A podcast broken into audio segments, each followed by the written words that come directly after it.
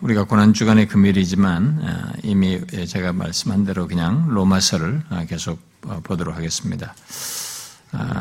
이게 로마서의 우리가 앞서서 2시간 동안은 서론적인 내용을 살폈죠. 첫 번째로 첫 시간에 살폈던 것은 이 로마서의 배경이 되는 것을 살폈고요. 그 다음에 이어서 지난 시간에는 로마서의 주제와 전체 로마서의 내용, 1장부터 16장까지의 내용을 그냥 간단하게, 아주 간단하게 개관을 했습니다. 바로 이제 오늘부터 이제 본문으로 들어가려고 하는데요. 우리가 그동안에 이 금요일에는 주로 역사서, 마태, 마가, 누가, 사도행전, 이렇게, 그리고 심지어 이제 선지서까지 이렇게 살폈지만 주로 역사서와 이런 복음서를 살폈던 데와는 좀 달리 이렇게 사도들의 서신은 내용이 좀 응축되어 있습니다. 이게 구약과 복음서를 다 해석한 그런 교리적인 이렇게 응축된 개념과 사상을 가진 그런 표현들, 그리고 교리적인 내용들이 있기 때문에 그렇게 이제 쉽게 그냥 우리가 역사서 설명하듯이 그렇게 하기는 좀 그렇고 조금 더 내용을 좀 상세히 그래도 어느 정도는 설명을 해야 할 필요가 있기 때문에 역사서를 살피듯이 이렇게 한 장씩 나가기는 좀 어렵고요. 그래서 좀 이런 이 내용은 이렇게 내용이 좀 아마 짧게 나뉘어서 제가 허락되는 시간 정도의 분량으로 이렇게 단락을 중시하지만은 단락 안에서도 제가 그 시간에 할 수 있는 분량 정도, 시간 정도만 이렇게 나누어서 계속 연결해서 살피도록 하겠습니다. 오늘은 여기 1장 1절부터 이 7절 이렇게 로마서의 서론에 대한 편지의 서두에 대한 내용인데 이 내용 중에서도 일부 반절만 하겠습니다. 이 내용에는 두 개의 내용으로 구분되어 있습니다. 여러분이 알다시피 1장 1절부터 7절은 이렇게 쭉 서두로 얘기하지만 1장 1절에서 하나님의 복음을 위하여 택장을 입었다라고 해놓고 하나님의 복음이 무엇인지를 2절부터 4절을 얘기합니다. 그러고 나서 5절에 다시 앞에 1절에 연결해서 자신이 사도로서의 직분을 어떻게 감당했는지 그런 내용과 무난 인사를 덧붙이고 있습니다. 그래서 그 하나님의 복음을 위해서 택장함을 입었다고 하면서 하나님의 복음을 설명하는 2절부터 4절은 다음 시간에 하겠습니다. 이 내용은 또 굉장히 중요한 내용이거든요. 중요한 내용 때문에 오늘은 1절 하고 5절부터 7절을 하고 다음 시간에 2절부터 4절. 2절, 4절은 굉장히 중요한 내용이에요. 로마서에서요. 그래서 이제 별도로 다음 시간에 보도록 하겠습니다. 제가 호주에서 로마서 1장부터 이렇게 3장 그리고 5장 1절부터 몇 절까지 설교를 한 그 원고가 지금 있어서 제가 이렇게 좀 한번 봤어요. 이번에도 잠깐 보니까 저도 이렇게 서두를 이렇게 서론으로 한 번인가 두 번 하고 난 다음에 이 1장 1절부터 시작했는데 1장 1절에 한 번 설교가 예수 그리스도의 종 바울은 이것을 한번 설교했더라고요. 그 다음 시간에 그 1장 1절 하반절을 또 설교를 했더라고요. 설교를 하면은 그렇게 또 이렇게 감동에 따라서 내용을 좀 깊이 하기도 하고 더 길기도 할 수 있는데 우리가 금요일 날은 그렇게 하는 방식이 지금까지 안 해왔기 때문에 그냥 이렇게 내용을 중심으로 전개하는 걸 따라서 설명하는 차원에서 이렇게 가도록 하겠습니다. 자, 먼저 1절부터 7절에서 바울은 당시 사람들이 이렇게 편지를 쓰는 그런 방식, 주로 헬라 사람들, 주변에 당대 사람들이 보통 편지를 쓰는 그 양식을 따라서 똑같이 그들처럼 그런 틀을 가지고 있습니다. 보내는 사람, 그리고 받는 사람, 수신자, 그리고 인사를 이렇게 덧붙이는 그런 구조를 여기서도 똑같이 시작을 하고 있습니다. 오늘날 우리들은 이렇게 편지를 보내면 누구에게 이렇게 사랑하는 누구에게 해놓고 보내는 사람은 제일 끝에 가서 마지막에 쓰죠. 우리가 마지막에 당신의 사랑하는 누가 뭐 이런 식으로 마지막에 쓴다 이런 식으로 쓰는데 옛날에는 이때 1세기 당시는 이렇게 양식이 그랬어요. 보내는 사람 누가 누구에게 보낸다 그러면서 거기에 대한 문안 인사를 이렇게 덧붙이는 방식으로 편지의 형식을 가지고 있었습니다. 그러나 이제 여기 이 로마서는 당시 그런 그 편지 양식을 취하고 있지만은 그런 관습을 따르고 있지만은 이 서론에 자신이 전하는 이 서두 인사에다가 자신이 전하는 복음에 대해서 이렇게 제법 중간에 삽입해서 길게 좀 말을 하고 있어서 그런 내용을 서두에 밝히고 있어서 이 서두가 좀 깁니다. 여러분이 바울이 보낸 모든 편지의 서두를 보게 되면 다른 것은 짧은데 여기는 서두 인사가 제법 긴죠. 제 가장 길다고 볼 수 있겠습니다.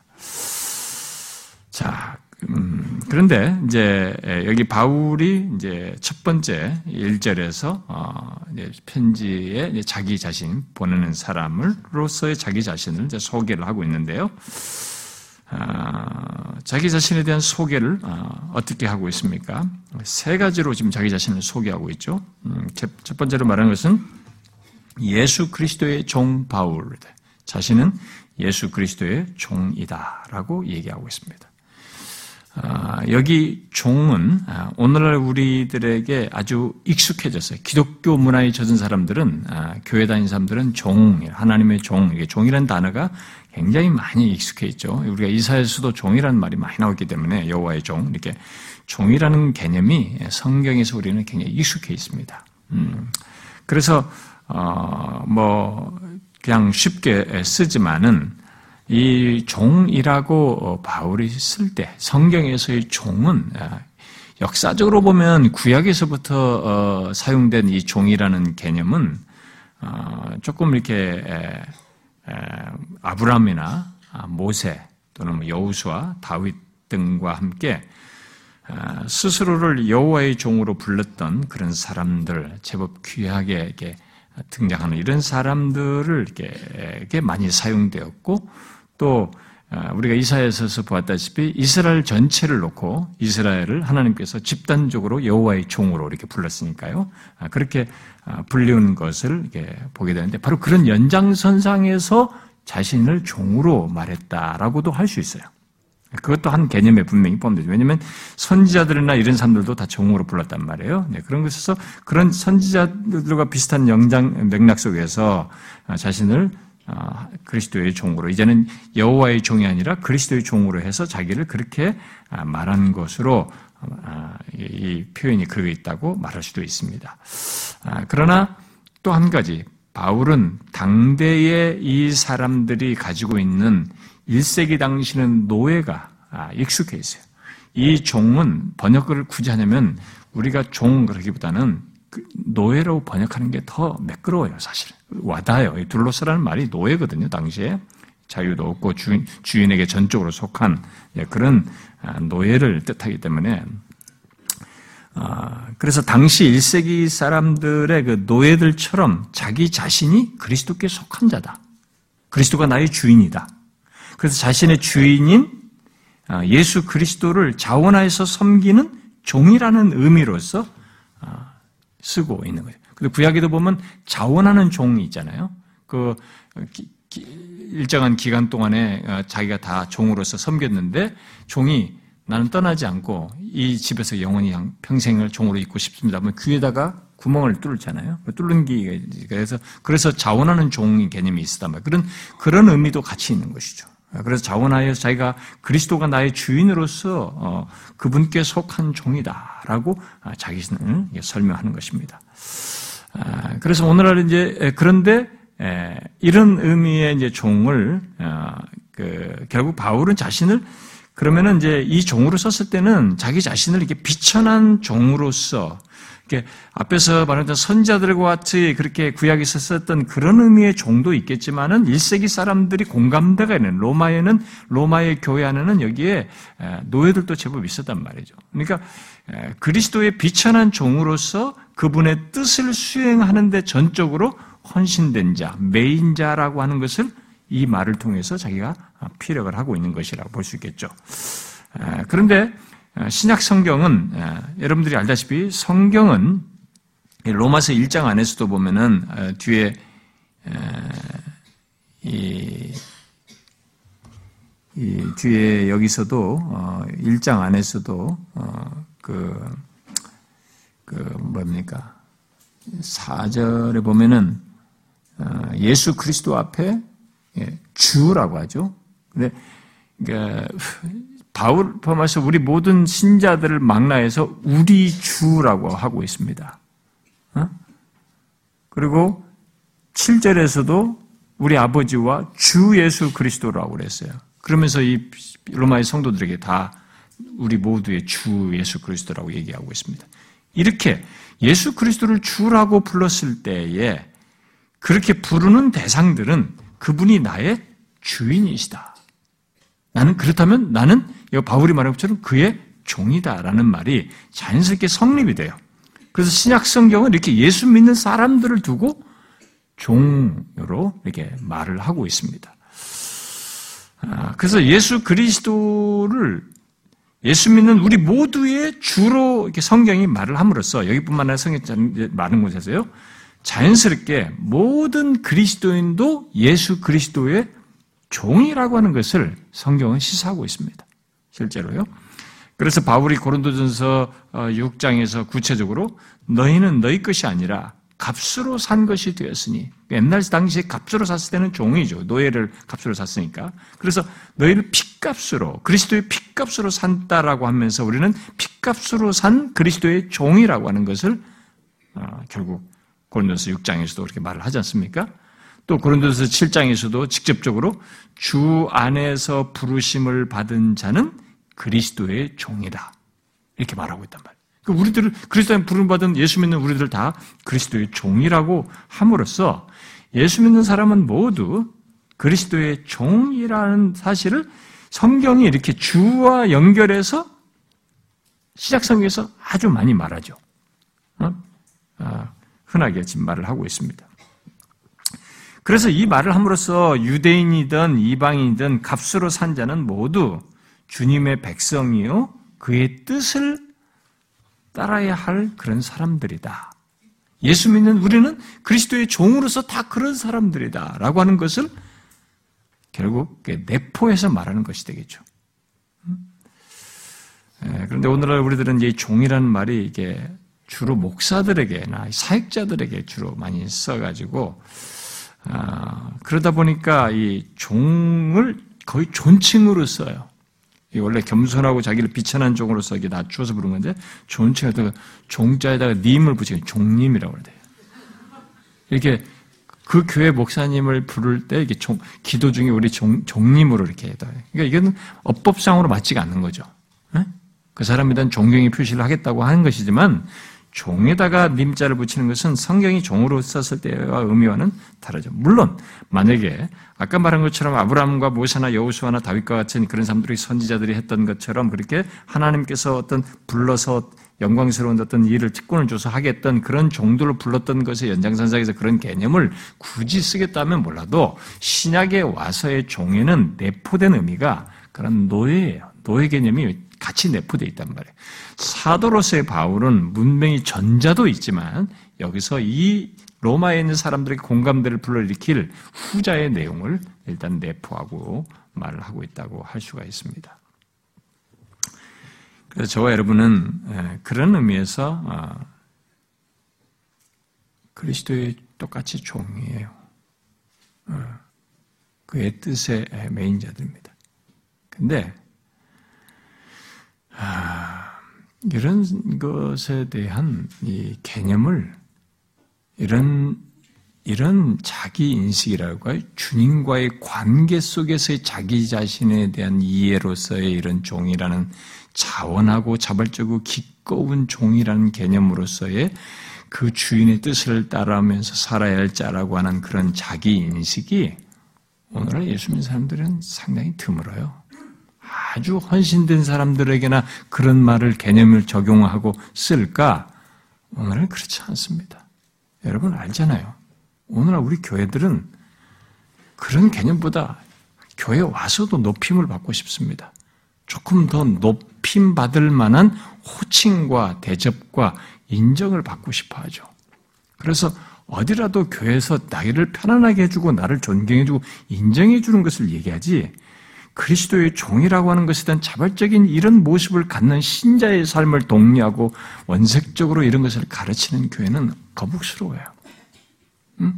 사람들이 교회당에 오는 것도, 여러분, 제가 뭐 지금 한두 번 들은 게 아니지만 몇몇 사람들이 계속 들었습니다. 여러 번 들었습니다만, 우리 교회에서 이 설교를 듣는 사람들이 뭐 우리 교회도 몇 번 와봤던 사람도 포함되겠고, 또 이 인터넷 듣는 사람들 중에는 그냥 설교만 듣고 싶은 거예요. 이렇게 신앙생활하는 건 싫다는 거예요. 우리 교회 와서 이렇게 막 사람들의 신앙생활하고 막 이렇게 하는 것은, 이렇게 말씀을 열심히 배우고 사람들이 막 이렇게 다른 교회에서 다니듯이 그냥 주일 예배만 싹 드리고 뭐 한두 번 예배 드리고 싹 다니고 이렇게 하면은 여기서는 좀 뭔가 이상하고 막 어울리지도 않고 자기가 무슨 잘못하는 거 하고 이런 분위기 속에 나는 신앙생활 안 하고 싶나, 편하게 예수 믿고 싶다. 이게 많은 사람들이 취하는 노골적인 태도예요. 근데 여러분들이 몰라서 그렇지, 저는 목사이기 때문에 목사들의 세계를 많이 알아요. 그리고 또 참교추 이렇게 목회자들 모임을 인도도 하고 그러다 보니까 우리 목회 현실 속에서 목사들의 그런 모습도 많이 듣는데, 그렇게 신앙생활 하도록 안 가르쳐요. 왜냐면 사람들이 싫어하거든요. 요 고객들이거든요. 이들을 하나님 나라로 이끌어야 할 사람이 아니라 이 교회를 유지하는 고객들로 여기기 때문에 사람들의 비위를 맞춘다. 그래서 이 종이라고 하는 자로서의 이런 정체성이라고 할까요? 그런 신자됨, 그리스도와의 관계 속에 자신에 대한 인식을 가지고 실제로 그런 모습을 갖는 문제에 대해서 가르치고, 그렇게 갖도록 교회가 이끌고 그런 진정한 신앙의 중심성을 드러내도록 하는 것에는 우리는 굉장히 더딥니다. 그리고 그런 사람도 많지도 않고요. 근데 그건 결국 자기를 망친 것입니다. 신자됨의 이런 실제성이라고 할까요? 신자됨의 복이라고 할까요? 신자됨의 영광이라고 할까요? 신자됨의 특권이라고 할까요? 신자된 것 안에 이 종으로, 하지만은 이 바울이 그리스도의 종으로서 가지고 있는 어디서도 경험하지 못할 주님과의 관계 속에서 갖는 이 복됨 같은 것은, 그런 실체는 당사자들은 몰라요. 모르고 교회를 다니는 것입니다. 그래서 여기서 이런 바울이 그리스도의 종으로서 말을 하는 것에서 중요한 것은 단순히 호칭으로서가 아니라 실제 자신을 그리스도의 종으로 인식하고 실제로 그렇게 살고자 했다는 것입니다. 실제로 그러했다는 것이죠. 그것이 우리에게도 똑같이 있어야 되는 것입니다. 성경은 우리를 핏값으로 산 자라고 얘기합니다. 예수를 믿는 사람이라면 정령 예외 없이 그 사람은 그리스도의 핏값으로 산 자예요. 그러면 그분의 종이에요. 그분에게 속한 자인 것입니다. 주 안에서 부르심을 받은 자는 그리스도의 종이니라. 진짜 그렇단 말이에요. 우리는 그런 것을 인식하고 실제로 그런 모습으로 주님을 살아가고자 하는 것이 있어야 되는 것입니다. 물론 잊어버리고 어느 순간에 망각하고 그런 걸 지속하지 못하는 문제가 생길지 몰라도, 그러나 그것은 우리의 한계일 뿐이고 끝없이 우리는 이러고자 해야 되는 것입니다. 자신은 그리스도의 종으로서 존재하는 사람이다 라는 것을, 예수 믿는 자는 그런 사람이라는 것을 알고 살아야 되는 것이죠. 그 다음 바울이 자신을 두 번째로 자기 자신에 대한 소개를 뭘로 얘기했습니까? 자기를 예수 그리스도의 종이라고 하고, 두 번째로 말한 것은 사도로 부름받았다, 사도로 부르심을 받았다라고 얘기를 하고 있습니다. 여러분, 사도는 어떤 사람들을 두고 사도라고 말하는지 아시죠? 사도는 부활하신 그리스도를 목격한 사람이어야 합니다. 그래서 주님으로부터 직접 부름을 받아서 위임을 받은 사람이어야 됩니다. 그래서 그의 권위를 가지고 복음을 전하도록 주님에 의해서 보냄을 받은 사람이어야 합니다. 그래서 사도는 보냄을 받은 자라는 의미죠. 그런 사람이어야 합니다. 그래서 예수님이 직접 12 제자를 뽑아서 그들에게 자신의 모든 것을 알게 하시면서 그들을 사도로 칭하셨죠. 누가복음 6장에서. 그리고 바울은 자신을 다메섹에서 부활하신 주님께서 다메섹에서 자신을 부르셨기 때문에 자신을 직접 만나 주신 것 때문에 주님으로 인해서 자신이 사도로 부름을 받았다라는 차원에서 자신의 사도권을 주장을 했어요. 그런데 이제 사람들이 시간상으로는 지상에 있을 때 직접 다른 12 사도와 같이 예수님 곁에 있지 않았는데 사도라고 하니까 그거에 있어서 이제 문제제기라고 사람들이 이게 뭐라고 했죠. 그걸 거부를 하고 막 사도권을 인정하지 않는 태도를 취했죠. 그래서 바울이 갈라디아서 1장에서도 자신의 사도에 대해서 얘기를 하고 고린도전서 15장에서도 자신의 사도됨을 얘기하죠. 한번 우리가 이건 좀 읽어볼 필요가 있어요. 이런 얘기가 나왔을 때 언제 또 이런 거 찾아보겠어요. 여러분 고린도전서부터 읽어봅시다. 고린도전서 15장을 한번 읽어봅시다.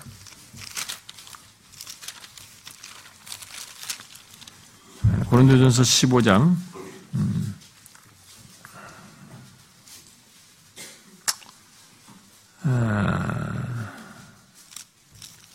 9절, 15장 9절부터 12절, 11절까지 한번 읽어봅시다. 시작. 나는 사도 중에 가진 작은 자라. 나는 하나님의 교회를 박해하였으므로 사도라 칭함받기를 감당하지 못할 자. 그러나 내가 나 된 것은 하나님의 은혜로 된 것이니 내게 주신 그의 의가 헛되지 아니하. 내가 모든 사도보다 더 많이 수고하였으나 내가 한 것이 아니요 오직 나와 함께 하신 하나님의 은혜로. 그래서 자신이 사도인 것을 비록 부족하지만 사도라고 하는 것을 이렇게 변증을 하고 있습니다. 그러면 뒤에 여러분 이것도 읽은 김에 한번 읽어봅시다. 그 바로 뒤에 있는 갈라디아서 1장을 한번 읽어봅시다. 갈라디아서 1장 1절 읽어봅시다. 시작. 사람에게서 난 것도 아니요 사람으로 말미암은 것도 아니요 오직 예수 그리스도와 그를 죽은 자 가운데서 살리신 하나님의 아버지로 말미암아 사도된 바울은, 그렇죠? 자신들은 사람이 세워서 된 것이 아니라 오직 예수 그리스도와 그를 죽은 자 가운데서 살리신 하나님 아버지로 말미암아서 사도되었다. 이렇게 자신의 사도됨을 이렇게 주장을 했죠.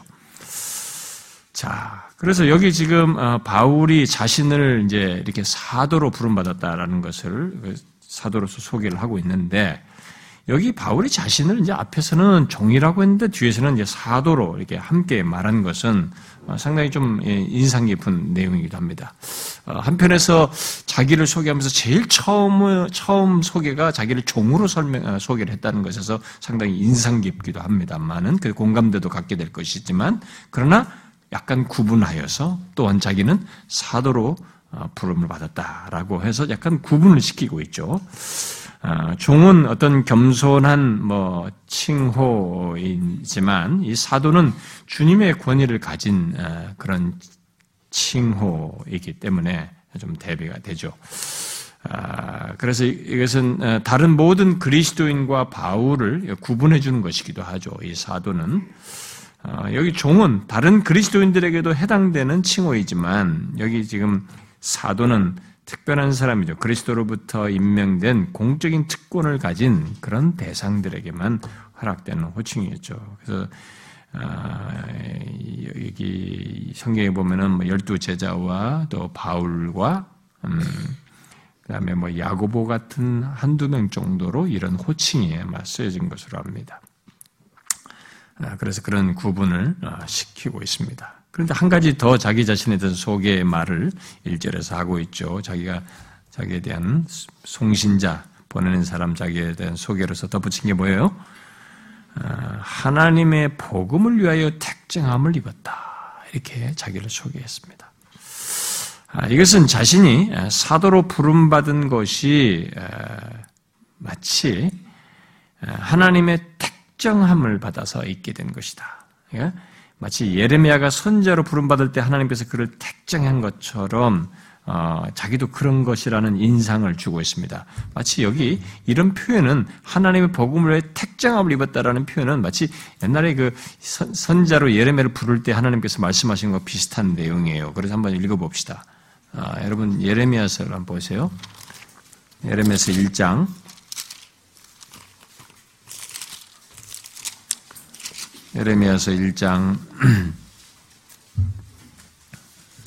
5절 읽어봅시다.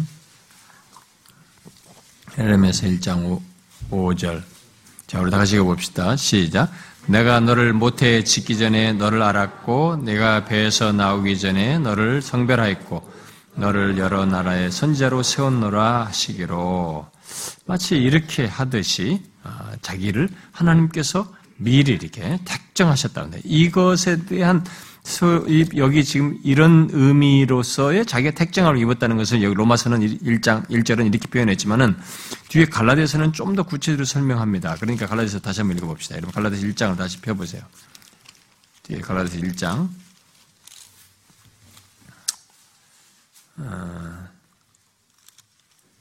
15절 읽어봅시다. 갈라디아서 1장 15절 시작. 그러나 내 어머니의 태로부터 나를 택정하시고 그의 은혜로 나를 부르시니가. 이 사람이 뭘 하기 전에 뭐 이렇게 주님을 믿어 사도로서 나오기, 무슨 구체적으로 이렇게 사도로서 활동을 시작되기 전에 먼저 어머니의 태로부터 하나님은 나를 택정하셨다. 이렇게 얘기를 하고 있습니다. 그래서 여기 지금 그런데 그 택정함이 복음을 위해서 택정함을 입은 것이다. 라고 설명을 여기서 하면서 자기를 그렇게 소개합니다.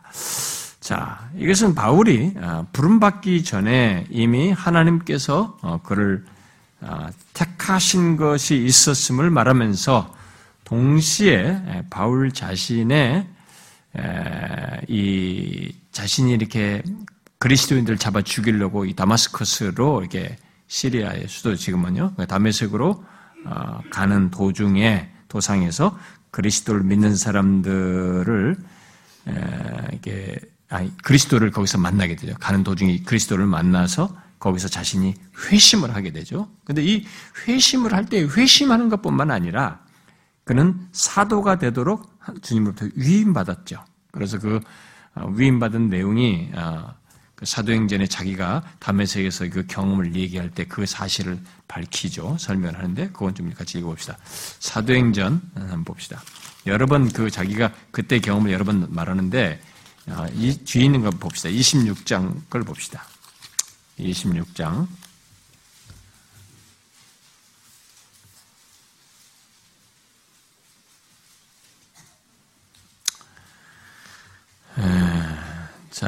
26장 17절이지만 이게 15절부터 18절까지 읽어봅시다. 시작.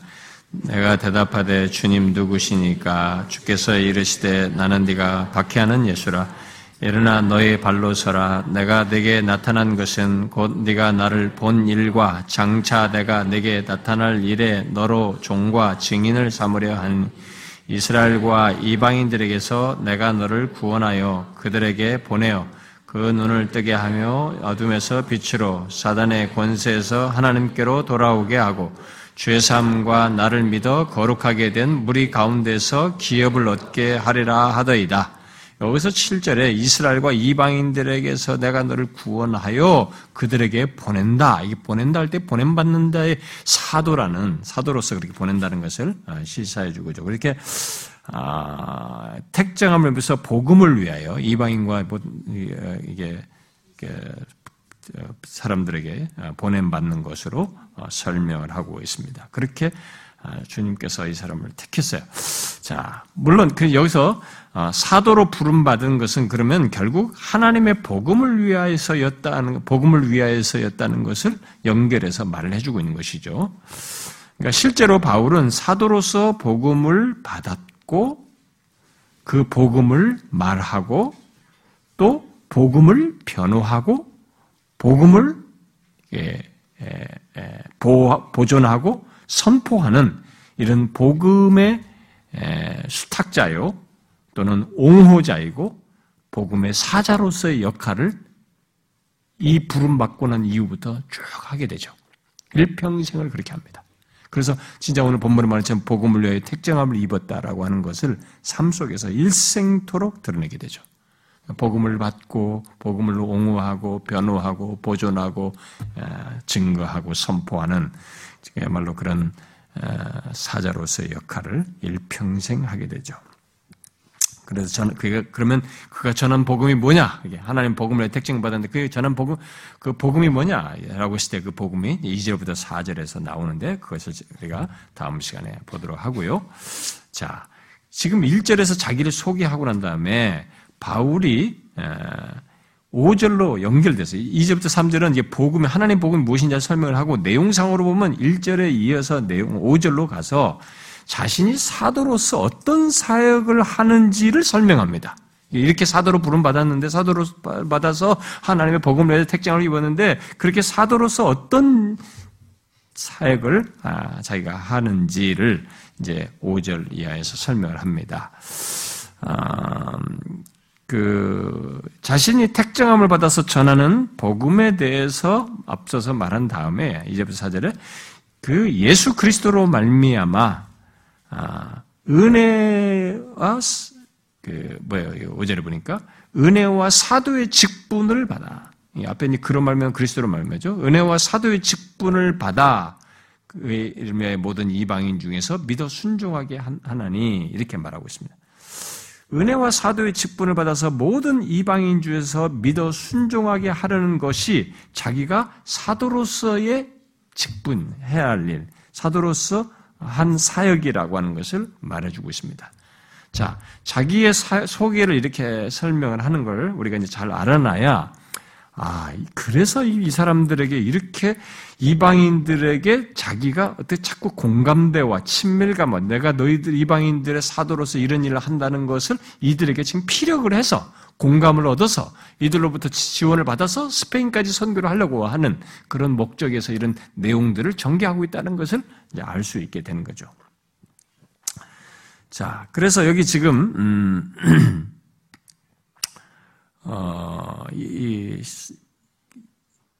바울은 여기서 그래가지고 먼저 자신이 받은 사도라는 직분이 여기서 은혜와 사도의 직분 이렇게 말함으로써 은혜로 주어진 것이라고 하는 것을 먼저 밝힙니다. 자기가 이 사도된 것이 은혜로 내가 뭐 잘나서 그런 게 아니라 은혜로 주어진 것이다.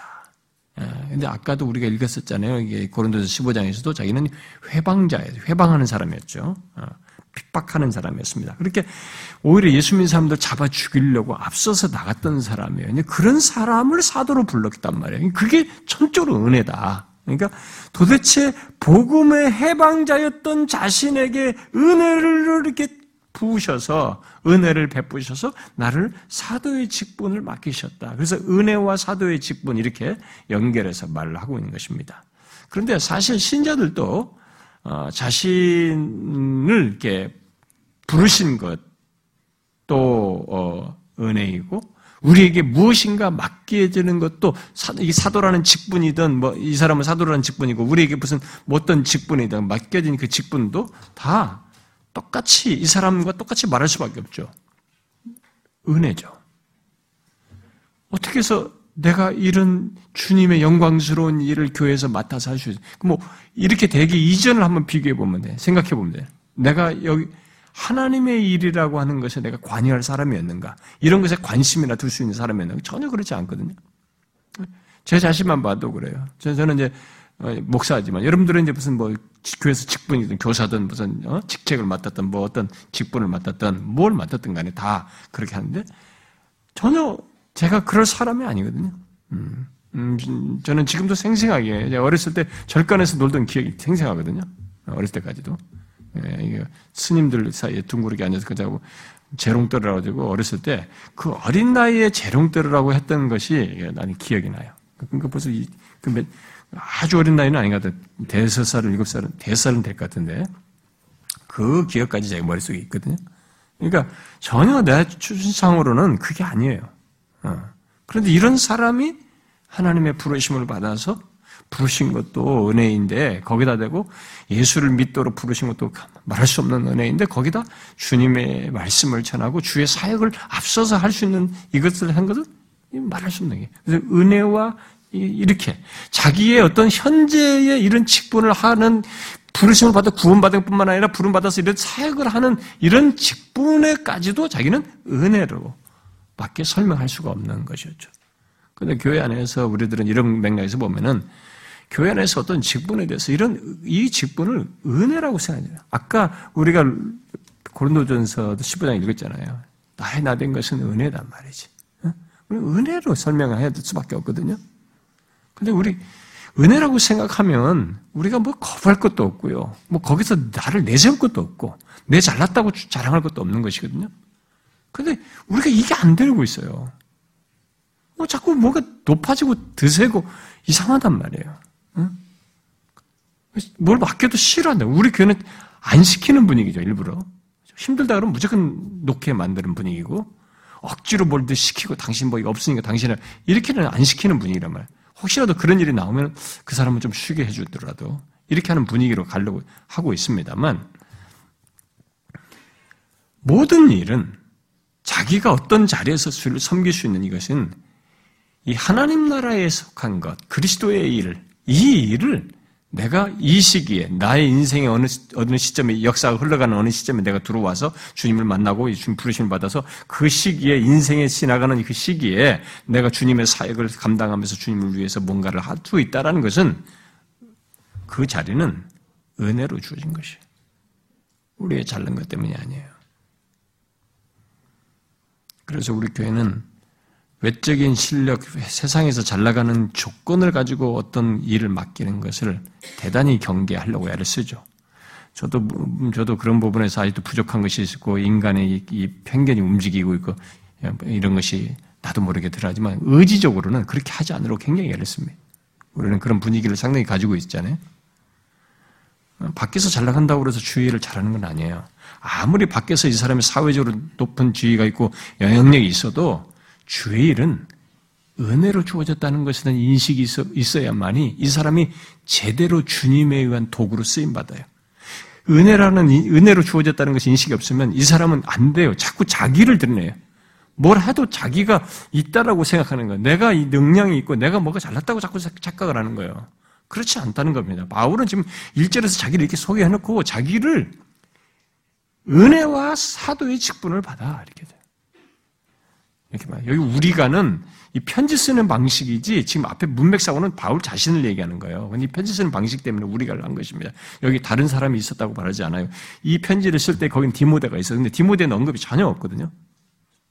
같이 여기 안 나와요. 로마서 소개를 잘 안 합니다. 그러니까 우리가는 이건 편지 쓰는 양식 때문에 그렇겠지 어떤 다른 사람들을 끼어서 얘기하는 것이라고 보면 안 됩니다. 이 복수형은. 어쨌든 여러분이나 저나 자신에게 주어지는 어떤 직분에 대해서는 은혜로 예수 그리스도를 믿도록 부르심 받은 것뿐만 아니라 주님을 섬기는 일 모든 것에서 자격이 없는 자인데 내가 이런 자리를 섬길 수 있게 되었다.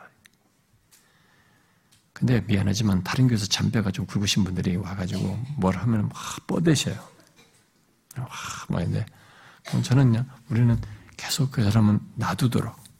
우리 교인들은 대부분 왜 여기는 나를 안 시키나 막 이렇게 하시는 분위기 그때 우리가 그러면 하도록 자원해서 하도록 하는데 저는 오늘날 교회는 이렇게 받게 된다고 믿어요.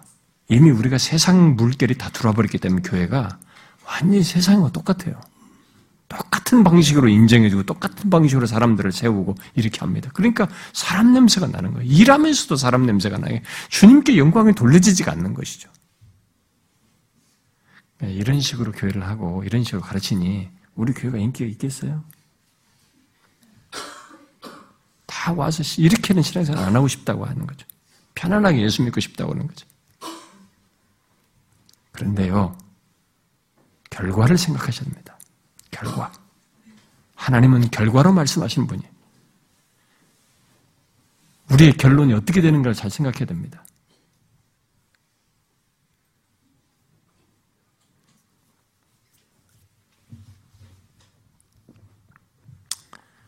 그렇게 믿다가 주님 앞에 설 것을 생각을 하셔야 돼요.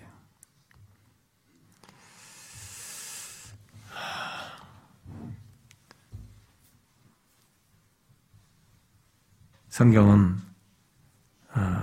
은사는 여러 가지나 성령은 같다. 그래서 그리스도인들에게 주어지는 모든 직임은 성령의 은사, 선물이라고 합니다. 은혜에 따라서 주어지는 선물인 것으로 얘기를 하고 있습니다. 그런 줄 알고 우리는 섬겨야 돼요. 나는 왜 이렇게 해주나? 나는 좀 더 저런 자리에 안 세워주나? 나는 왜 높인, 이게 좀 인정받는 자리 아니야? 그렇게 생각하면 안 돼요. 은사예요. 성령의 은사예요. 선물이에요. 그 자리에. 선물 개념으로 생각해야 되고, 은혜의 기초에서 그 자리를 생각하셔야 됩니다. 아직도 자기를 사람들과 비교하고 이렇게 되면은, 아직도 이 세상 가치관에 성령의 선물, 은사라고 생각을 안 하고, 자꾸 세상 가치로 자꾸 자기를 비교하고 판단하는 것입니다. 그러니까 은혜로 이 자리에 있어서 그 일을 하게 됐다는 이 생각을 못하고 있는 것이죠. 그건 아닙니다. 자, 그런데 바울은 자신의 이 사도 직분은 이방인들 중에서 믿어 순종하도록 하는 것이다.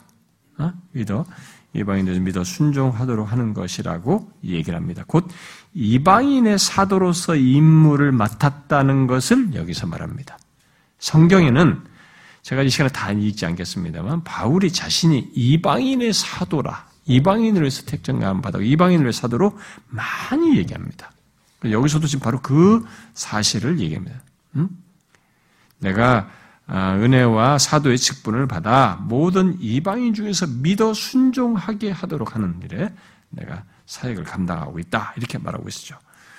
그래서 여기 바울이 모든 이방인이라고 말을 하는데, 모든 이방이라고 말하는 것은 바울의 사역이 보편적인 성격을 띠고 있다는 것을 시사해줘요. 그러니까 모든 민족, 모든 사람, 모든이에요. 모든. 어떤 특정한 대상들이 아닙니다. 모든. 모든 민족 집단, 모든 인종, 신분이 어떻든 모든 대상을 향하고 있다. 자기의 사역은. 그렇다는 것을 지금 말해준 거죠. 그런데 로마의 그리스도인들이 주로 이방인들이었기에 이것을 지금 강조하는 것으로 보여집니다. 그래서 뒤에 6절을 보니까 너희도 그들 중에, 이방인들 중에서 예수 그리스도의 것으로 부르심을 받은 자니라. 그래서 이렇게 얘기해요. 너희도 이방인들 중에서 그걸 받은 것이다. 이렇게 말을 하고 있는 것이죠. 자, 그러면 여기서 바울이 사도로서 지금 하는 일, 내가 사도의 직분을 받아 이방인들 중에서 하는 일이 뭐예요? 사도로서 하는 일이 무엇으로 지금 설명하고 있습니까? 이방인들 중에서 믿어 순종하게 하는 것, 이것이 자신이 사도로서 하는 일이라고 얘기를 하고 있습니다. 자, 이 말은 무슨 말일까요? 믿어 순종하게 하나니, 믿어 순종하게 한다. 이 말은 무엇을 말할까요? 쉬운 얘기를 갑자기 어려운 듯이 질문하나 이렇게.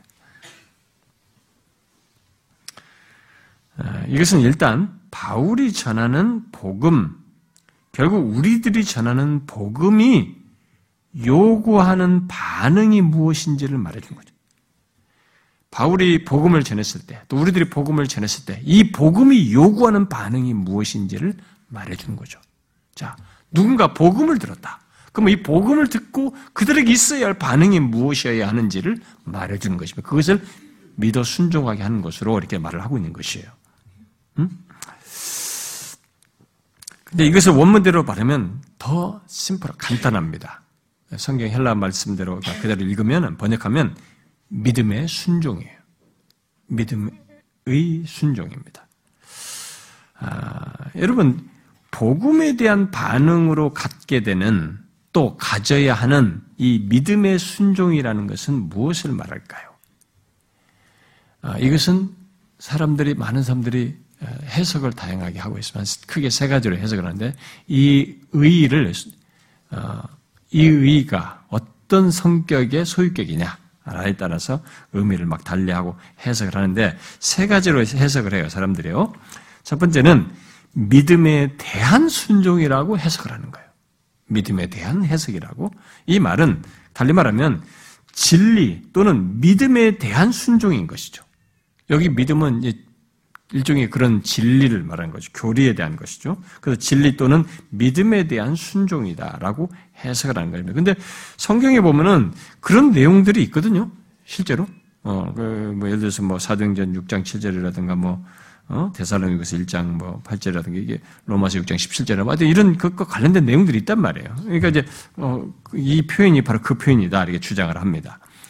또 다른 해석은 이것을 믿음으로 이루어져 있는 순종이다라고 해석하는 거예요. 이 의가 바로 그런 의미다. 믿음으로 이루어져 있는 순종으로 이해하는 것입니다. 이것은 이렇게 설명을 하는 것은 믿음과 순종의 결합을 강조하는 겁니다. 믿음과 순종은 뗄 수 없는 것으로 강조하는 그런 설명과 해석인 것이죠. 자, 그러니까 복음을 듣고 그리스도와 그의 복음의 진리에 전 삶을 다해서 헌신하는 것을 뜻한다. 믿음을 듣고 복음을 듣고 그것은 듣고 그 믿게 된 것을 끝나지 않고 전 삶에 대해서 헌신하는 것이 그 믿음 안에 다 내포되어 있는 것이다. 이렇게 강조하는 것이고요. 그래서 믿음과 순종의 결합을 강조합니다. 세 번째 해석은 믿음으로부터 오는 순종이라고 해석하는 거예요. 믿음으로부터 오는 순종이라고 이해하는 것입니다. 여기서 아브라함을 예를 많이 들죠. 아브라함이 믿음으로 순종했다라고 하는 것을 예를 들어서 얘기합니다. 자, 이 세 가지 해석에서는 두 번째와 세 번째를 이렇게 분리시키기가 좀 어렵고 이게 서로가 두 번째, 세 번째를 함께 생각하는 것이 가장 적절한 것이 아니냐라고 하는 것이 공통된 견해예요. 왜냐면은, 복음에 대한 반응은 우리가 복음을 듣고 복음에 대해서 반응하는 것은 믿음이지만, 그리스도에 대한 참된 믿음, 또, 살아있는 믿음은 그 믿음 속에 당연히 반드시 순종이 내포되어 있기 때문에 그렇습니다. 특히, 믿음의 대상이신 예수 그리스도, 때문에 믿음의 대상이 예수 그리스도잖아요. 그 예수 그리스도 때문에 일생도록 순종하지 않을 수가 없는 거죠. 예수 그리스도를 믿는다고 하면서 그 믿음의 대상을 순종에 따르지 않는다는 것을 말할 수가 없단 말이에요. 그래서 어떤 주석가의 말대로 슈라인이라는 사람의 말대로 회심할 때 처음 발휘된 믿음은 사람이 회심할 때 처음 발휘하게 되는 게 믿음이죠. 처음 발휘된 믿음은 각 사람이 계속적으로 믿고 순종할 때 입증된다. 그러니까 이 사람이 처음 회심할 때 갖게 되는 그런 믿음이 있잖아요. 이 믿음은 이게 진짜인지 아닌지 증명이 안 되는 거죠. 어디서 나타나냐? 계속적으로 믿고 순종할 때 입증된다는 거죠. 그러한 믿음은 순종과 결코 분리될 수 없으며 모든 순종은 믿음의 뿌리를 받고 있고 그 믿음으로부터 흘러나온다. 이렇게 얘기했어요. 그렇죠. 믿음과 순종은 이렇게 성경에서 분리가 되질 않아요. 분리된 내용을 제시하면 그것은 틀려요. 순종이 분리된 믿음 말하면 이 믿음도 성경이 아닌 것이고 믿음이 배제된 가운데 순종을 얘기하면 이것은 자신의 행동이 선행이거나 이게 공로주의지 이게 아니란 말이에요. 이것도 성경이 말하는 순종이 아닌 것이죠. 이 두 개는 분리되지 않는 것이죠. 그러므로 복음을 듣고 진실로 예수 그리스도를 믿는 자는 믿음의 대상이신 그리스도께 대한 순종을 갖는다는 것이죠.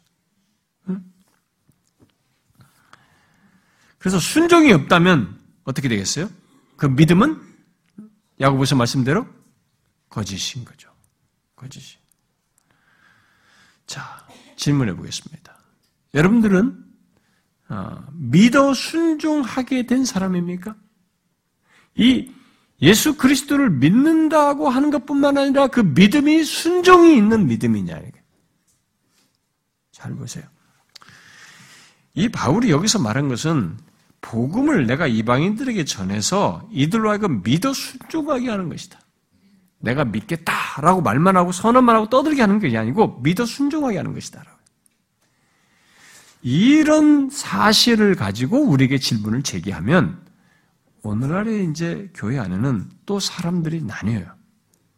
믿는다고 하는데 순종이 없는 거예요. 자신의 주인에 대한 순종이 없는 거예요. 그리스도께 대한 순종이 없는 거죠.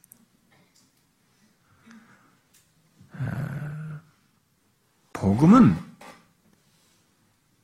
그냥 복음이 어떤 사람에게 실제로 제대로 역사가 되었다면 그 사람에게는 믿어 순종하게 되는 것이 함께 반드시 있어야 되는 것입니다.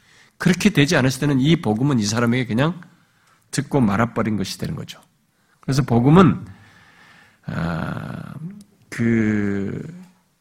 전혀 아무것도 없었던 사람에게, 과거에 이방 종교를 믿고 우상을 섬겼던 사람에게 이 복음이 갖는 역사 중에 하나가 뭐냐면은 그랬던 사람이 믿어 순종하게 하는 여기까지의 역사를 이 복음이 능력을 드리는 거예요. 그래서 나중에 뒤에 1장 16절에 나오는 거죠. 복음은 모든 믿는 자에게 구원을 주시는 능력이다. 이렇게 나오는 거죠. 복음은 바로 그런 것입니다. 믿어 순종하게 돼. 이런 능력에 의해서 믿어 순종하게 되는 것이죠. 바울은 자신이 바로 그런 것이 없는 이방인들 중에서 그런 일이 있게 하도록 하기 위해서 사도로서 사역한다 라고 지금 여기서 말을 하고 있는 것입니다. 그런데 복음 증거의 궁극적인 목적은 오늘 여기 5절에서 궁극적인 목적은 사람을 믿어 순종하는 것 자체가 아니라고 하고 있어요. 자신이 복음을 증거하는 궁극적인 목적은 단순히 사람이 구원을 얻는 것, 사람이 믿어 순종하게 되는 것, 그것이 아닌 더한 것이 있다라는 것을 말하고 있습니다. 뭐예요? 뭐로 말하고 있습니까? 예? 내가 요즘 귀가 뭐였다.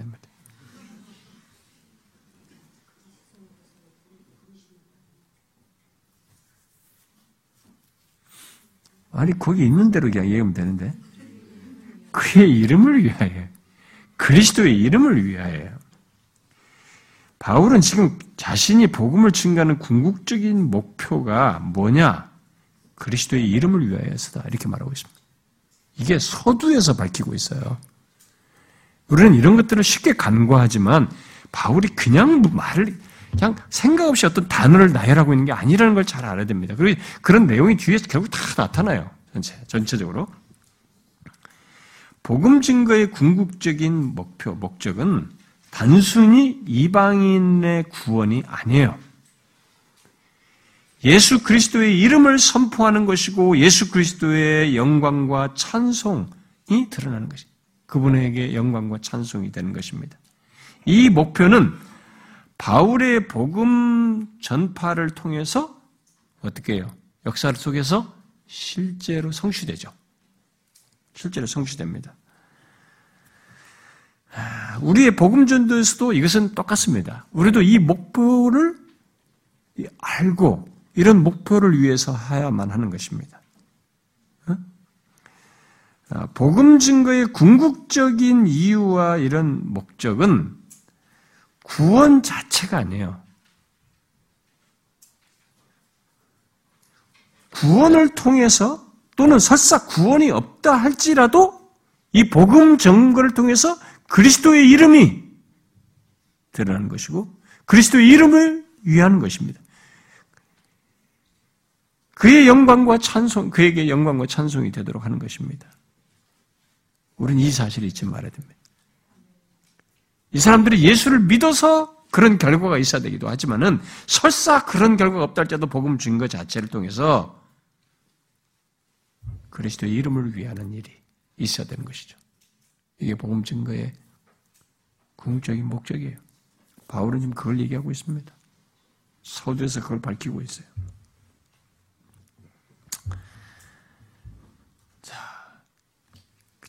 그 다음에 이제 바울은 그렇게 말을 하고 나서 6절에서 그리고 7절 상반절에서 이방인 가운데에서 이 5절이 있게 된 로마의 그리스도인들에 대해서 언급을 합니다. 이런 5절에 이방이 사도의 직분을 받은 이방인 중에서 믿어 순종하게 된 바로 이 로마의 그리스도인들에 대해서 6절과 7절 상반절에서 얘기합니다. 자, 6절에서 먼저 뭐예요? 그래서 너희도 이방인 중에서 예수 그리스도의 것으로 부르심을 받은 자다. 이렇게 해야 돼요. 자, 우리는 여기서 예수 그리스도를 믿는 자, 그리스도인이란 어떤 존재인지를 보게 됩니다. 어떤 자입니까? 이방인들 또는 모든 민족과 사람들 가운데서 예수 그리스도의 것으로 부르심을 받은 자들이다라고 하는 것을 여기서 보게 됩니다. 자, 여기 부름을 받은 자에서 부르심은 1절에서 바울이 사도로 부르심을 받은 것으로 말하는 그 내용과 단어와 같은 것이에요. 자, 그렇다면 하나님의 부르심은 우리를 사람들 가운데서, 이방인들 가운데서 우상을 섬기는 그런 조건 속에서 구원으로 부르시는 것뿐만 아니라 그렇게 부름받은 자로 하여금 또 믿음을 발휘하여서 어떤 직분을 감당하도록 하는데, 뭐 사도로 직분, 사도 직분을 감당하든지 또 뭐 어떤 직분을 감당하고 어떤 일을 하는데도 그 믿음을 발휘하도록 또한 부르신다는 것을 여기서 보게 됩니다. 하나님의 이런 부르심이 이방인 가운데서 처음 부른 구원에서뿐만 아니라 주님의 어떤 일을 하는 데 있어서의 이런 부르심이, 그래서 그렇게 부름받은 자가 믿음을 발휘해서 주님을 더 적극적으로 어떻게 뭘 섬기고 뭘 하는 이런 부르심까지도 같은 맥락에서, 같은 연장선상에서 이런 부르심을 우리에게 나타내신다는 것을 여기서 말해주고 있어요. 같은 단어를 써서. 그런데 중요한 것은 부르심을 받은 우리들 모두가 여기서 보니까 부르심 받은 우리들은 모두 그 이전, 부르심 받기 이전의 모습, 곧 그 이전의 존재로 계속 살도록 놔두는 부르심이 아니고 예수 그리스도의 것으로 부르심을 받은 자라고 말을 하고 있어요. 자, 우리는 더 이상 이 세상에 속한 자, 죄와 사단에게 속한 자가 아니라 주 예수 그리스도의 것으로 부르심을 받아요. 누구든지 예수를 복음으로 그 이방인 가운데서 이렇게 불렀을 때, 복음으로 그들을 믿어 순종하게 되는 이런 부르심을 했을 때, 이때의 부르심에는 불러서 이 사람을 그리스도의 것으로 이렇게 우리를 구분하여서 이렇게 부르시는 것. 그래서 그리스도의 것으로 부름받은 자로 이렇게 말을 하고 있습니다. 자, 이것은 서론에 말하는 설명치고는 아주 중요한 것들을 많이 얘기하는데요. 여러분들은 이 사실을 알고 있습니까?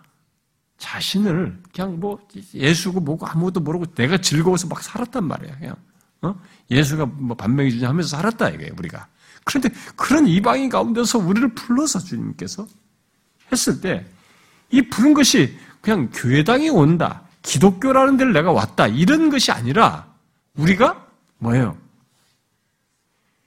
그리스도의 것으로 부름받은 자, 그리스도 것으로 우리를 부르셨다는 사실, 이 사실을 알고 있느냐는 겁니다.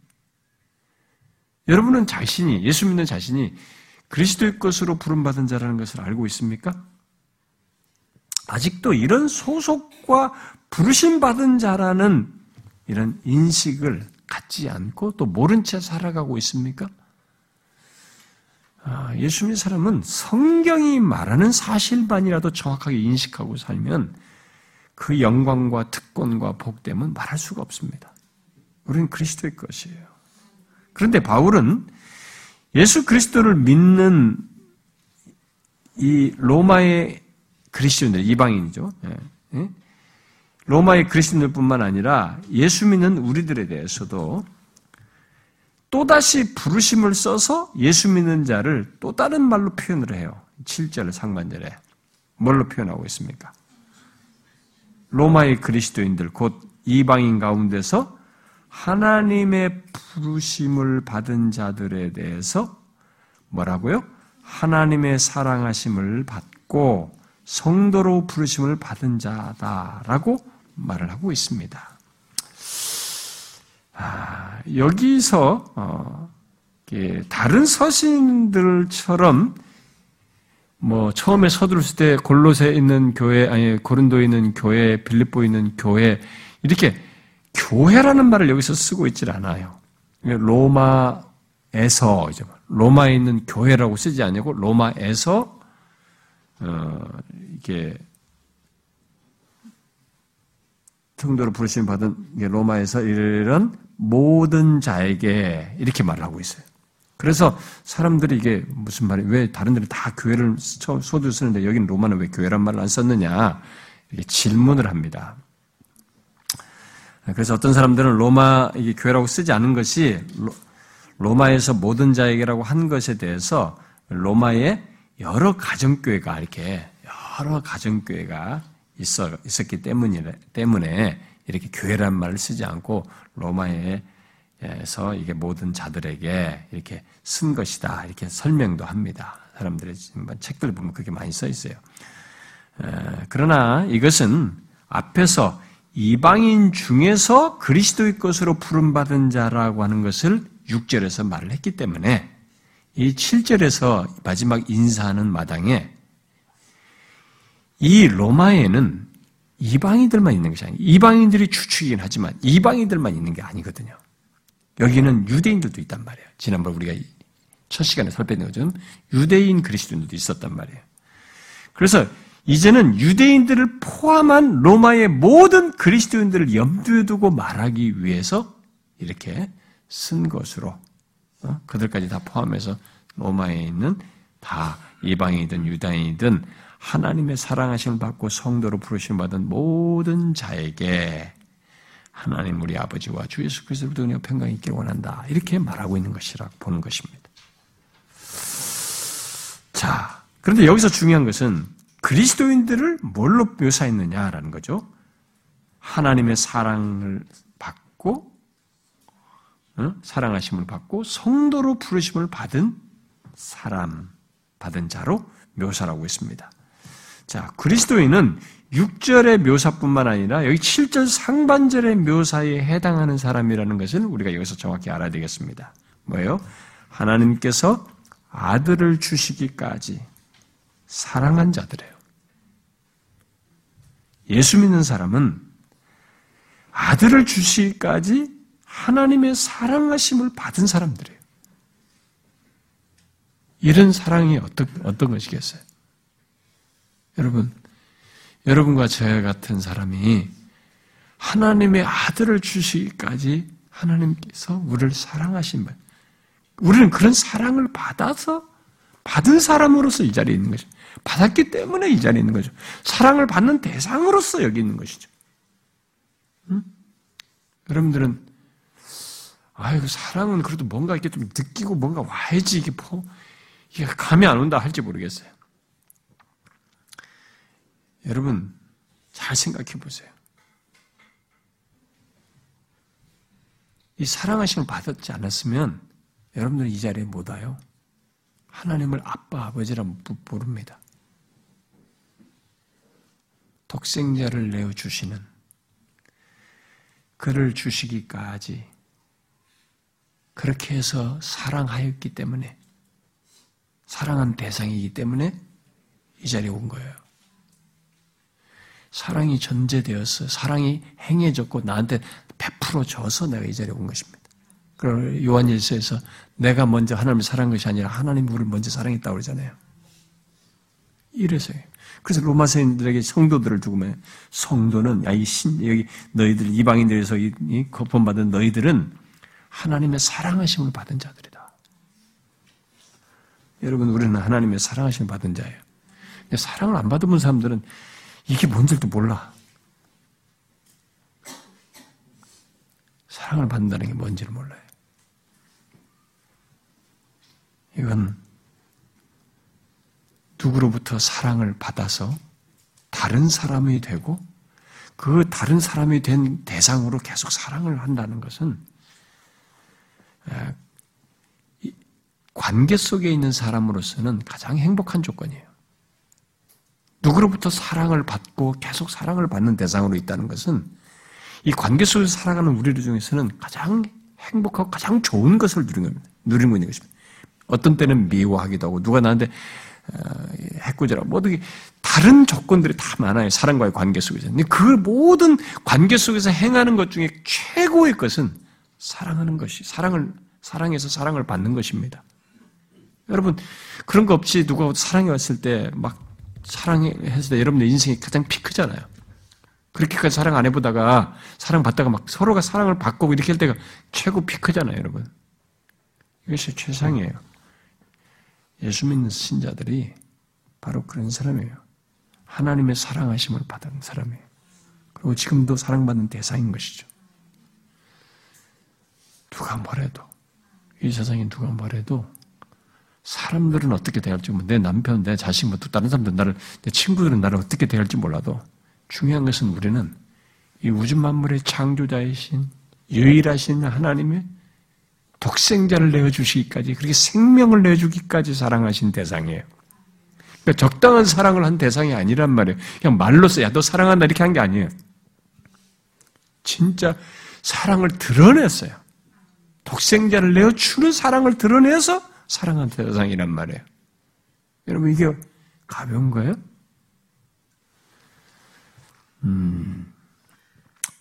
저는 지금 제가 이렇게 틈틈이 시간 좀 내고 배부르면 이렇게 책상에 바로 앉기 힘들면 이렇게 서재에 있는 책을 이 책 저 책 이렇게 꺼내서 잠깐 보는 그렇게 하면서 배를 좀 식히는 그 일을 하는데 그렇게 하는 중에 이번 수련은 무슨 말씀을 좀 전해볼까 이렇게 생각을 하다가 수련에 관련된 책들도 좀 도움을 입을 수 있는 무엇이 좋을까 이렇게 생각하다가 제가 좀 최근에 이렇게 틈틈이 읽는 책들 중에 뭐냐면 내가 하나님의 사랑을 너무 모른다는 생각이 드는 거예요.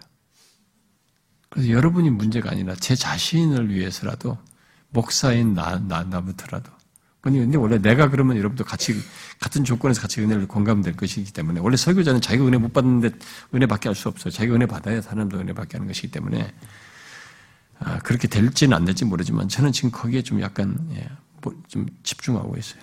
내가 하나님의 사랑을 많이 말하지만 나는 너무 모른다. 그게 아직도 헤아려지지도 않고 충분히 설명할 내용이 너무 많은데 그것이 다 아직도 안 된다는 거예요. 근데 우리는 여러분들 사랑하니까 특히 좋은 얘기 많이 하겠구나 이렇게 생각하는데 그게 아니에요. 이건 너무너무 복잡해요. 사랑을 생각하니까 굉장히 복잡해요. 이 세상을 향해서 이 악한 조건을 향해서 사랑한다. 근데 사랑이 이 시간 개념을 넘어서는 사랑이고 관계에 충실하는 사랑인데 여기에 막 엄청난 꼬인 것들 밖에들 다 있거든. 그리고 내가 호락호락한 존재가 아니거든요. 사랑해 주는데도 막 싫다고 이스라엘 사람도 도망가잖아요. 그런데도 사랑은 이게 설명할 게 보통 일이 아니더라고. 그래서 그러니까 사랑에 대한 굉장히 복잡한 해석들을 철학자들도 다 해놨더라고요. 너무 몰라요. 근데 여기서 일단은 내가 그걸 헤아리지는 못하지만 여기서 분명히 밝히는 거죠. 예수 그리스도를 믿는 우리는 아들을 주시기까지 하나님께서 사랑하신 자들, 그런 사랑을 받은 자이다. 여러분 이거 알고 있어요? 여러분과 제가 그런 사랑을 받은 사람인 거 알고 있습니까? 출신 성분 따져보세요. 아무것도 아닌다고. 이 세상 기준을 따지면 나는 요 끝에 들어오지도 못한다. 그런 것과 상관없이 아들을 내어주시는 사랑을 하셨고 우리는 지금도 사랑을 받는 대상으로 있는 것이죠. 이게 여기서 말하는 예수 믿는 우리에 대한 한 설명이에요. 그런데 특히 이 독생자의 희생적인 죽음을 통해서 죄로부터 해방되고 거룩하게 하신 자들이라는 면에서 성도, 곧 거룩하게 구별된 자로 말을 하고 있습니다. 우리를 여기서 또 다른 표현으로 뭐요? 성도로 부르심을 받은 자, 이렇게 말합니다. 성도로 부르심을 받은 자. 독생자의 죽음을 통해서 죄로부터 해방되고 거룩하게 한 자, 그렇게 거룩한 성도로 부르심을 받은 자이다. 여러분들, 우리들이 그런 자인 것을 알고 있습니까? 아들을 주시기까지 나를 사랑하신 자요? 아들의 죽음을 통해서 나를 죄에서 해방되게 하시고 거룩하게 하신, 그렇게 실체가 있는 내용을 통해서 거룩하게 하신, 거룩하게 구별되게 하신 성도인 것을 아느냐는 거죠. 성도, 야, 너를 성도라고 불러줄게. 이게 아니라, 이 성도가, 성도로 부르신 것에는 실체가 있는 것입니다. 우리를 죄를 해결하는 것이죠. 죄에서 해방되게 하시고, 나로 하여금 거룩하게 하시는 실체가 있는 것 속에서 성도로 부르신 것이죠. 예수 믿는 우리도 그렇게 얘기하는 것입니다. 어떤 사람이 저한테 그런 질문을 해서 성경에 우리 성도에 대한 호칭이 뭐 제자도 있고 누구든지 예수 그리스도를 믿는 자는 뭐 아들을 믿는 자에게는 그러니까 믿는 자, 그러니까 신자라는 호칭도 있고 성도도 있고 뭐 제자도 있고 다 그런데 성도가 최고로 좋은 거 아니냐? 근데 왜 자꾸 이게 뭐 가끔 신자 이런 말도 쓰느냐? 이런 사람들도 있어요. 근데 일반적으로 예수 그리스도를 믿는 자를 통칭할 때는 자연스럽게 신자란 말을 쓰는 거예요. 근데 제자라고 할지라도 제자라는 것은 주님을 직접적으로 따르고 주님의 뒤를 그분의 모든 것을 닮아서 따르는 사람을 할 때 그 제자란 말을 쓰기도 하는 것입니다. 근데 어떤 사람은 제자에서 신자 또는 그리스도인 뭐 이렇게 이름 명칭의 변화를 가지고 자꾸 이렇게 뭘 달리 설명하는데 그거 지나치게 그렇게 설명할 이유가 없습니다. 물론 성도라고 하는 것은 또 다른 이런 의미에서 강조점이 있기 때문에 그런 의미로서 성도를 할 수도 있어요. 그러나 성도만 이렇게 쓸 이유는 없습니다. 근데 성도로 이렇게 말을 했을 때 성도는 지금 여기서 말한 거죠. 너희를 성도로 부르셨다. 그것은 아들을 내어주심으로써 우리의 죄를 해결하시고 우리를 거룩하게 하셔서 그런 실체가 있는 내용 속에서 우리를 부르셨다. 거룩하게 구별하여 부르셨다라는 면에서 성도라고 하는 것입니다. 그런 면에서 보면 내용이 더 예수 그리스도를 믿는 자라고 하는 그 내용보다는 예수 그리스도를 하나님 날 부르셔서 믿게 된 이런 내용보다는 좀 더 많은 내용이 내포되니까 더 좋을 수도 있겠죠. 그러나 좋은 것은 있다 할지라도 이것만은 아닌 것입니다. 얼마든지 다 같이 쓸 수 있는 것이에요. 자, 그런데 여기서 지금 이 말한 이 묘사들 속에서 다 말한 것이 뭐예요? 지금 그리스도인의 정체성을 묘사한 내용들이 여러 표현이 나오지 않습니까? 여러분들은 이 그리스도인의 정체성, 여기서 말한 이 정체성을 잊지 말아야 됩니다. 이것을 항상 기억하고 살아야 되는 것이죠. 뭐예요? 이방인 가운데서 우리를 불러, 이방인 가운데서 우리는 부름받은 자들이죠. 바로 그리스도의 것으로 부름받은 자입니다. 그래서 그리스도의 것으로 우리는 존재하고 있는 것입니다. 또 하나님의 아들을 주시기까지 하나님께서 사랑하신 자예요. 사랑을 받은 자이고 사랑을 받는 자입니다. 그리고 그리스도의 죽음을 통해서 우리를 죄에서 벗어나게 하시고 거룩하게 구별하신 성도입니다. 우리는 그런 사람들이에요. 그리스도께 그리스도의 것으로서 있으면서 이렇게 사랑을 받는 자이면서 또 성도로서 우리는 있는 것이죠. 이게 신자예요. 우리들의 정체성이에요. 근데 이런 것도 모르고 자신의 이런 소속과 구별됨을 삶에서 인식하지 못하고 살아간다. 그럼 얼마나 불행하겠어요. 그러니까 눈에 보이는 게 전부잖아요.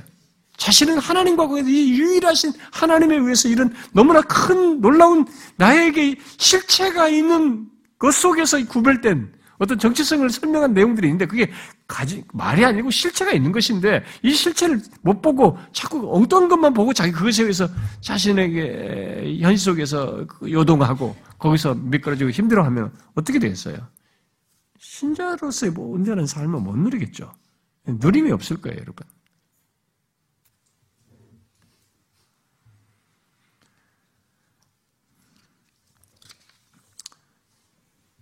그러나 여기 로마의 그리스도인들은 이 복음을 들어서 믿어 순종함으로써 지금 말한 그런 신자의 정체성으로 말한 이런 모습을 이들이 가지고 있습니다. 그러니까 로마 하면 막 세상을 지배하는 나라, 그리고 거기에 막 엄청난 것들이 다 있잖아요. 막 찬란한 그들의 문화와 역사와 막 그 권세와 모든 것, 특권이 어우러져 있는, 특권이 다 모여있는 로마잖아요. 그 로마는 생각만 해도, 그 역사들을 보면, 기록 보면, 로마는 생각만 해도 가슴이 설렌다고 그러잖아요. 옛날 사람들이. 그때 당시 사람들. 로마라는 이름을 부르면서 로마만 생각해도 가슴이 설렜다고 그래요. 시인들이며 여기 사람들이 막. 그랬던 로마에, 그 로마에 바울은 다른 무엇보다도 악하고 그런 가운데서 뭐 찬란한 것도 있지만 그런 가운데 죄가 있고 막 복잡한 것이 있지만 가장 중요한 것은 그 가운데 바로 이런 하나님의 사랑하심을 받은 성도들이 있었다는 거지. 예수 그리스도 믿는 사람들이 있었다는 거죠. 이게 가장 값진 것이었어요. 바울에게는 그것이 그를 더 설레게 했던 것입니다. 뭐 뉴욕 뭐저라고 그게. 응? 그 찬하는 거 뭐 껍데기 뭘. 우리에게 가치 있는 게 뭐냐 이제. 바울은 지금 로마를 보면서 복음을 통해서 믿어 순종함으로써 그리스도의 영광과 찬송이 된 이런 신자들이 있다는 것을 알게 되었습니다. 그리고 그들을 향해서 지금 이런 편지를 쓴 것이죠. 그래서 그리스도의 것으로 부르심을 받은 자, 하나님의 사랑을 받고 성도로 부르심을 받은 이 모든 그리스도인들에게 바울은 마지막으로 뭘 얘기합니까? 하나님 우리 아버지와 주 예수 그리스도부터 은혜와 평강이 있기를 기원하면서 축복하고 있습니다. 이것은 단순한 인사를 넘어서서 우리가 아론의 축복에 해당하는 민수기 6장의 축복과 같은 것입니다. 이 내용은 뭐 여러분 지난번 다 읽었지만 한번 더 읽어볼래요? 민수기 6장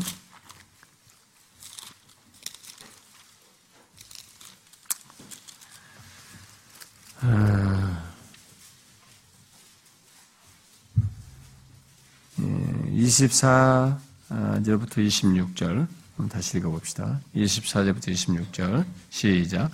여호와는 내게 복을 주시고 너를 지키시기를 원하며 여호와는 그의 얼굴을 내게 비추사 은혜 베푸시기를 원하며 여호와는 그 얼굴을 내게로 향하여 드사 평강 주시기를 원하노라 할지니라 하라. 지금도 어떤 교회는 이것을 축도로 한 교회도 있더라고요. 축도로 한데 바울은 그런 이 민수기 6장이지만 이 축도 개념을 지금 여기서 설명합니다. 예수 그리스도를 포함하여 가지고 하나님 아버지와 하나님 우리 아버지와 주 예수 그리스도로부터 은혜와 평강이 있기를. 이 말이 바로 그것에 해당하는 축약이라고 보면 됩니다. 그래서 이들은 지금 로마에 있는 신자 그리스도인들은 하나님을 자신의 아버지로 두고 또 예수 그리스도가 자신의 주가 되신 자이기 때문에 그로부터 하나님께 나아갈 수 있는 은혜가 허락되고 또 하나님과의 관계와 그들의 돌봄, 하나님의 돌봄 속에서 평강을 얻을 수 있는 자들이라고 하는 전제를 두고 이 은혜와 평강을 비는 것입니다. 그걸 기원하면서 축복하고 있는 것입니다.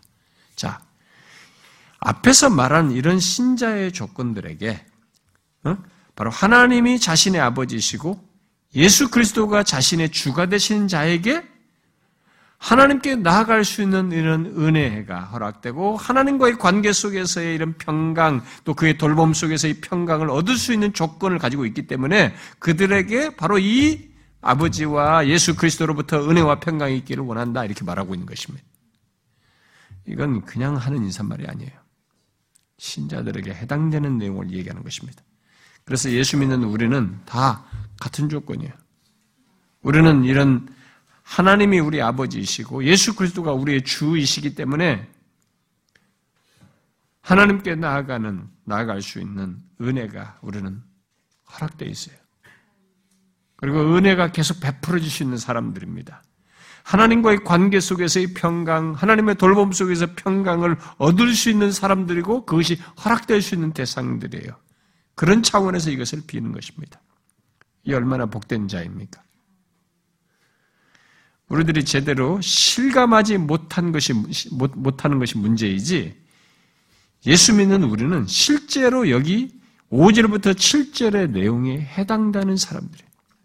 우리가 여기 5절부터 7절에 말한 내용을 예수 믿는 사람들이 사실상 이 내용을 실체를 충분히 내가 실감하지 못하는 한계와 문제가 있을 뿐이지, 그리고 방해를 받을 뿐이지, 이 실체는 예수 믿는 사람이 다 있는 거예요.